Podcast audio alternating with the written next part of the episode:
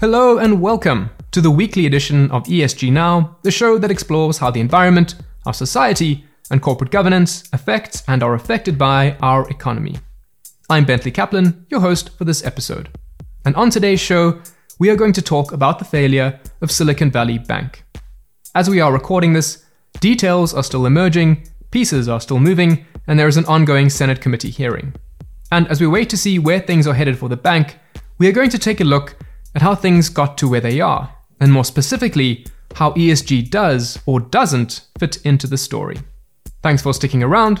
Let's do this.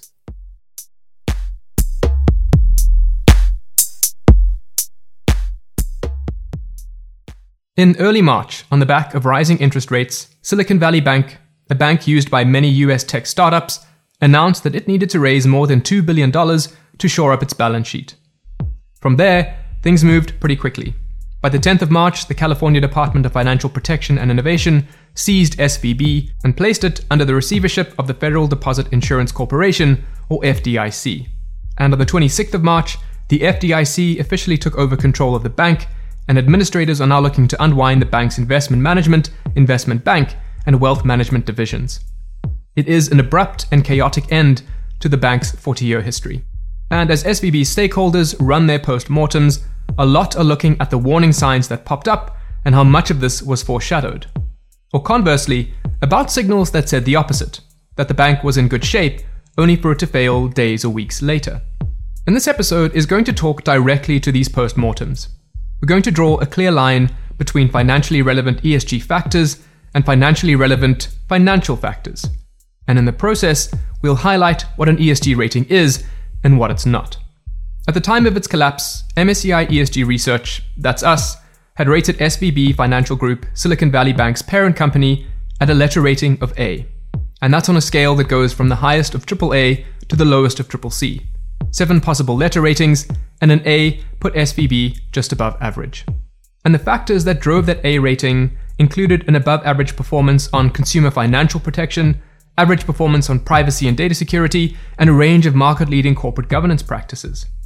But we had also flagged the company for governance risks, including, since 2016, a lack of board-level risk management expertise, and since 2021, a lack of industry expertise on the audit committee. So in the context of ongoing debate about the role of ESG data and ESG ratings in investment decisions, we're going to square the circle between an ESG letter rating of A and a company like SVB collapsing. To do that, I've pulled Harlan Tufford into the hot seat. Harlan is based in MSCI's Toronto office and is one of our team's corporate governance experts. And first up, I asked Harlan at a high level what our ESG rating is looking to measure or how to interpret a letter rating of A. So when we're talking about an A rating, it's worth kind of backing up and saying what it is we're trying to measure. What does that A rating meant to reflect? And you know, ESG ratings, they look into how companies are managing their environmental and social and governance-related risks and opportunities, and that is a difficult thing to measure, particularly when you compare it with something like a credit rating, where credit ratings are unidimensional measures. They're only looking at one thing. They're answering the question of how likely is it that this company will default on its loans, not be able to pay back its debt.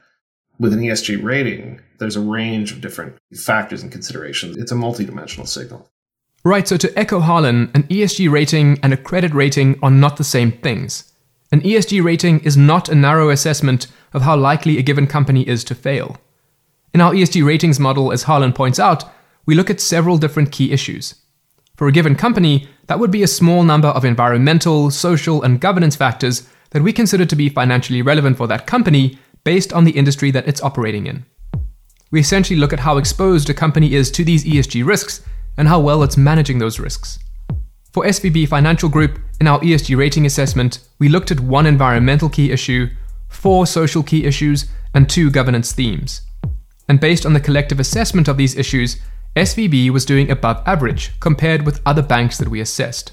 Now, environmental and social key issues drove 67% of SVB's rating. An assessment of how well the company was managing risks and opportunities related to its customers, as well as underbanked or underfinanced communities. and also how the company's investments and policies took into account environmental impacts, including in activities that exacerbate climate change. But I said earlier on, and as Harlan stressed several times during our uncut interview, SVB's failure was not tied to either its social or environmental risks. Most questions are pointing towards the company's decision-making, something that may have to do with SVB's governance. And 33% of our ESG rating of SVB was based on a governance assessment. So next, Harlan took me through what a corporate governance assessment looks to measure, how we assessed SVB, and whether this brought up any clues about why it may have failed. Really what we're looking at there is to assess the effectiveness of the board's decision-making systems, looking specifically from the perspective of a non-controlling investor. And so there we're looking at things like the board's structure, its independence, the expertise of its directors, how the company is owned, how it's controlled, investor rights, how the degree to which executive pay is aligned with investors, the external auditor, and any kind of significant events that could adversely affect the company's ability to exercise board-level oversight or that could indicate a weakness in its decision-making process. And at SVB, overall, the company demonstrated evidence of fairly strong governance practices. It didn't have a perfect board. We noticed since 2016, actually, that the board lacked risk management expertise. And obviously, that is quite a relevant consideration given the context. And we'd also flagged the board for lack of industry expertise on its audit committee. But overall, the company had majority independent board, an independent chair, which particularly in the United States is not a common practice across that market, fully independent board committees, recent board refreshment, fairly well-aligned executive pay practices, and there were no control-enhancing mechanisms like dual-class share structures. So across all of these measures, the company actually came out fairly well under our corporate governance methodology. Okay, so as Harlan explains, SVB's governance structures, data that it must disclose in public filings, look to be in pretty good shape. A lot of things were in place to support the interests of non-controlling investors. But crucially, it wasn't perfect. Some aspects raised specific risk flags. In particular, a board where directors did not appear to have formal risk expertise and an audit committee that did not have a director from the banking industry. And knowing how the story ended, these risk flags will certainly draw the attention of anyone conducting a post-mortem of SVB's collapse. There is also a side story here about an 8-month gap in 2022 when the company did not have a chief risk officer, a highly specialized role specific to just a few industries, including banking. But discussing the nuts and bolts of that headline would be an episode in itself. So instead, I focused Harlan on another question. Because we have a company that was flagged for risks on its audit committee and the board itself. Weaknesses that look very conspicuous after the fact. But on aggregate, SVB looked like it had decent corporate governance structures. So how do analysts or investors think about this? And are there factors that they might consider beyond the model about what goes on inside an actual boardroom?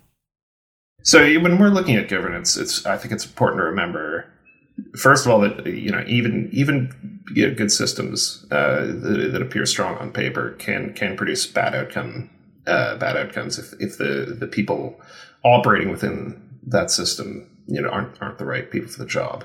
Decision makers in corporations are constantly exercising judgment and making decisions based on those judgment, and people don't always make the right decision, and some err more frequently than others. And for us as ratings analysts, this is quite an important consideration because we're really looking at these companies from a 1,000-foot view. Our only insight into these decision makers and the systems in which they operate are the disclosures we receive from proxy circulars, annual reports, other disclosures. And these sources are very good at telling us quantifiable things that are relatively factual, like have any of the directors worked for the company before? Have they otherwise disclosed attributes that could compromise their ability to be independent in thought and fact at this company? Have they disclosed professional or academic experience that suggests they have risk management expertise? How does the CEO's pay structure work? Things like that we can see from the disclosures, but those disclosures are quite bad at telling us things that companies would never disclose in a proxy circular, like which directors actually ask good questions and which ones are phoning it in the meetings, or how you know, how well structured are the board's meeting materials? Are the directors actually, you know, looking through the binder they get before each quarterly meeting? Are they actually getting the information they need up front, or is the, you know, the really important information buried under, you know, 1,000 pages of schedules A through Z? Are the directors actually independent in thought?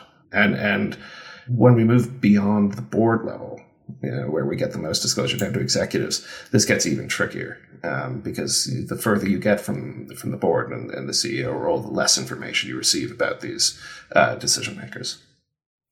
Right, so this is a key part to the story. It can be difficult or impossible to actually peel back the skin on some of these governance questions. We can make a pretty granular assessment of the frameworks and structures that a company's board uses to make decisions, but knowing exactly how decisions are made is a different question entirely. Companies aren't reporting on how much debate is going on, how many different opinions are being offered, and what information is actually being put in front of directors and how it's being presented. And all of that has a bearing on what decisions a company takes and what strategy is ultimately adopted. And the outcomes of these decisions and strategies can be measured. Sometimes it's about things like a company's emission reduction targets, or its policy on data security or wage negotiations. Or sometimes it's about how much leverage is acceptable, how to direct new investments. But whether all of these things should be measured in an ESG rating was my last question to Harlan.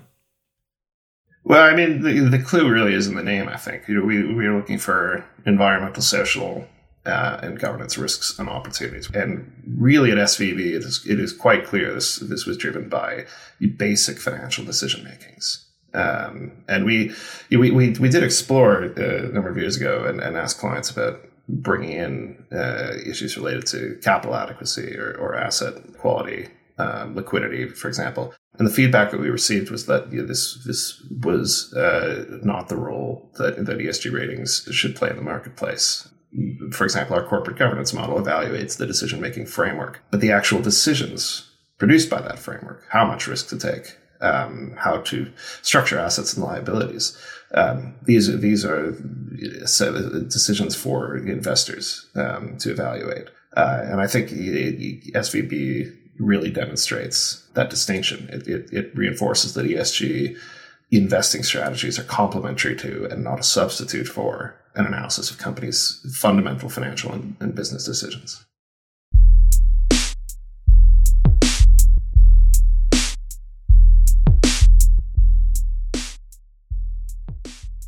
Right, for me, Harlan says it best.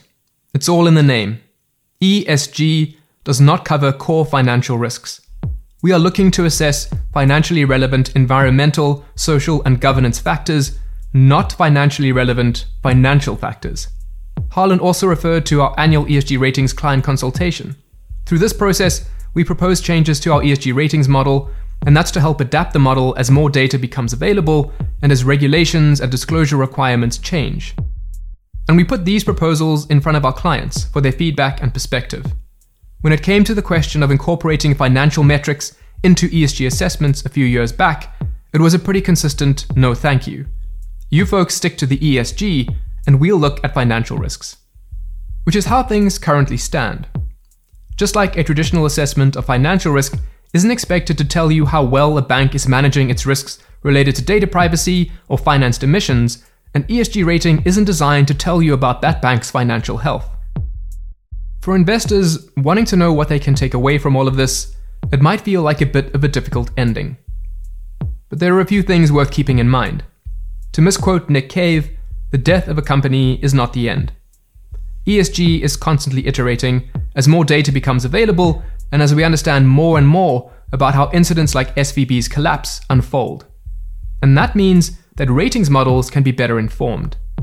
Also, regulators are very engaged in this event, and regulators are ultimately the ones that decide what information companies need to report on. And these requirements also change with time.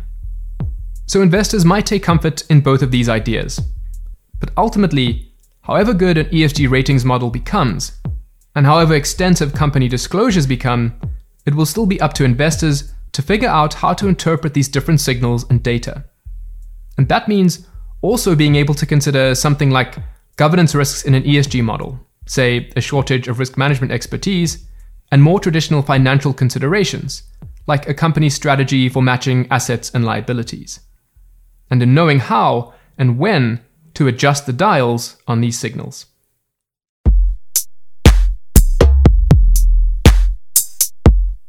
And that is it for the week. It's been great to talk to Harlan about his take on the news with an ESG twist.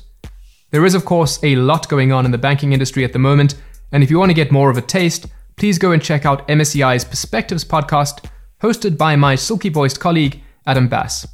Last week, Adam spoke with Andy Sparks, Jim Costello, and Florian Sommer on the episode titled, Banks Have Investors Feeling Deja Vu All Over Again. The show is up on all major platforms and on MSCI's website. It's been great to have hosted this show for the last few weeks. If you enjoyed it, then drop us some stars on your platform of choice to show us some love. In the meantime, the host with the most, Mike DiSabedo, will be back with a vengeance starting from next week. So hopefully that news will help you get through the rest of your week. Until then, take care of yourselves and those close to you.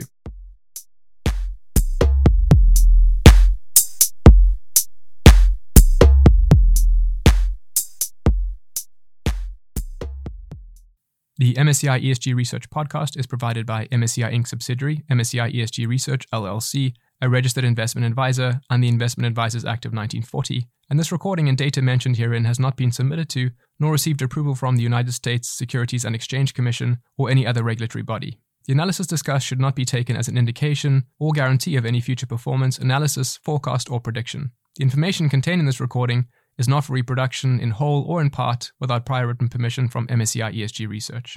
None of the discussion or analysis put forth in this recording constitutes an offer to buy or sell or promotional recommendation of any security, financial instrument, or product or trading strategy. Further, none of the information is intended to constitute investment advice or recommendation to make or refrain from making any kind of investment decision and may not be relied on as such. The information provided here is as is, and the user of the information assumes the entire risk of any use it may make or permit to be made of the information.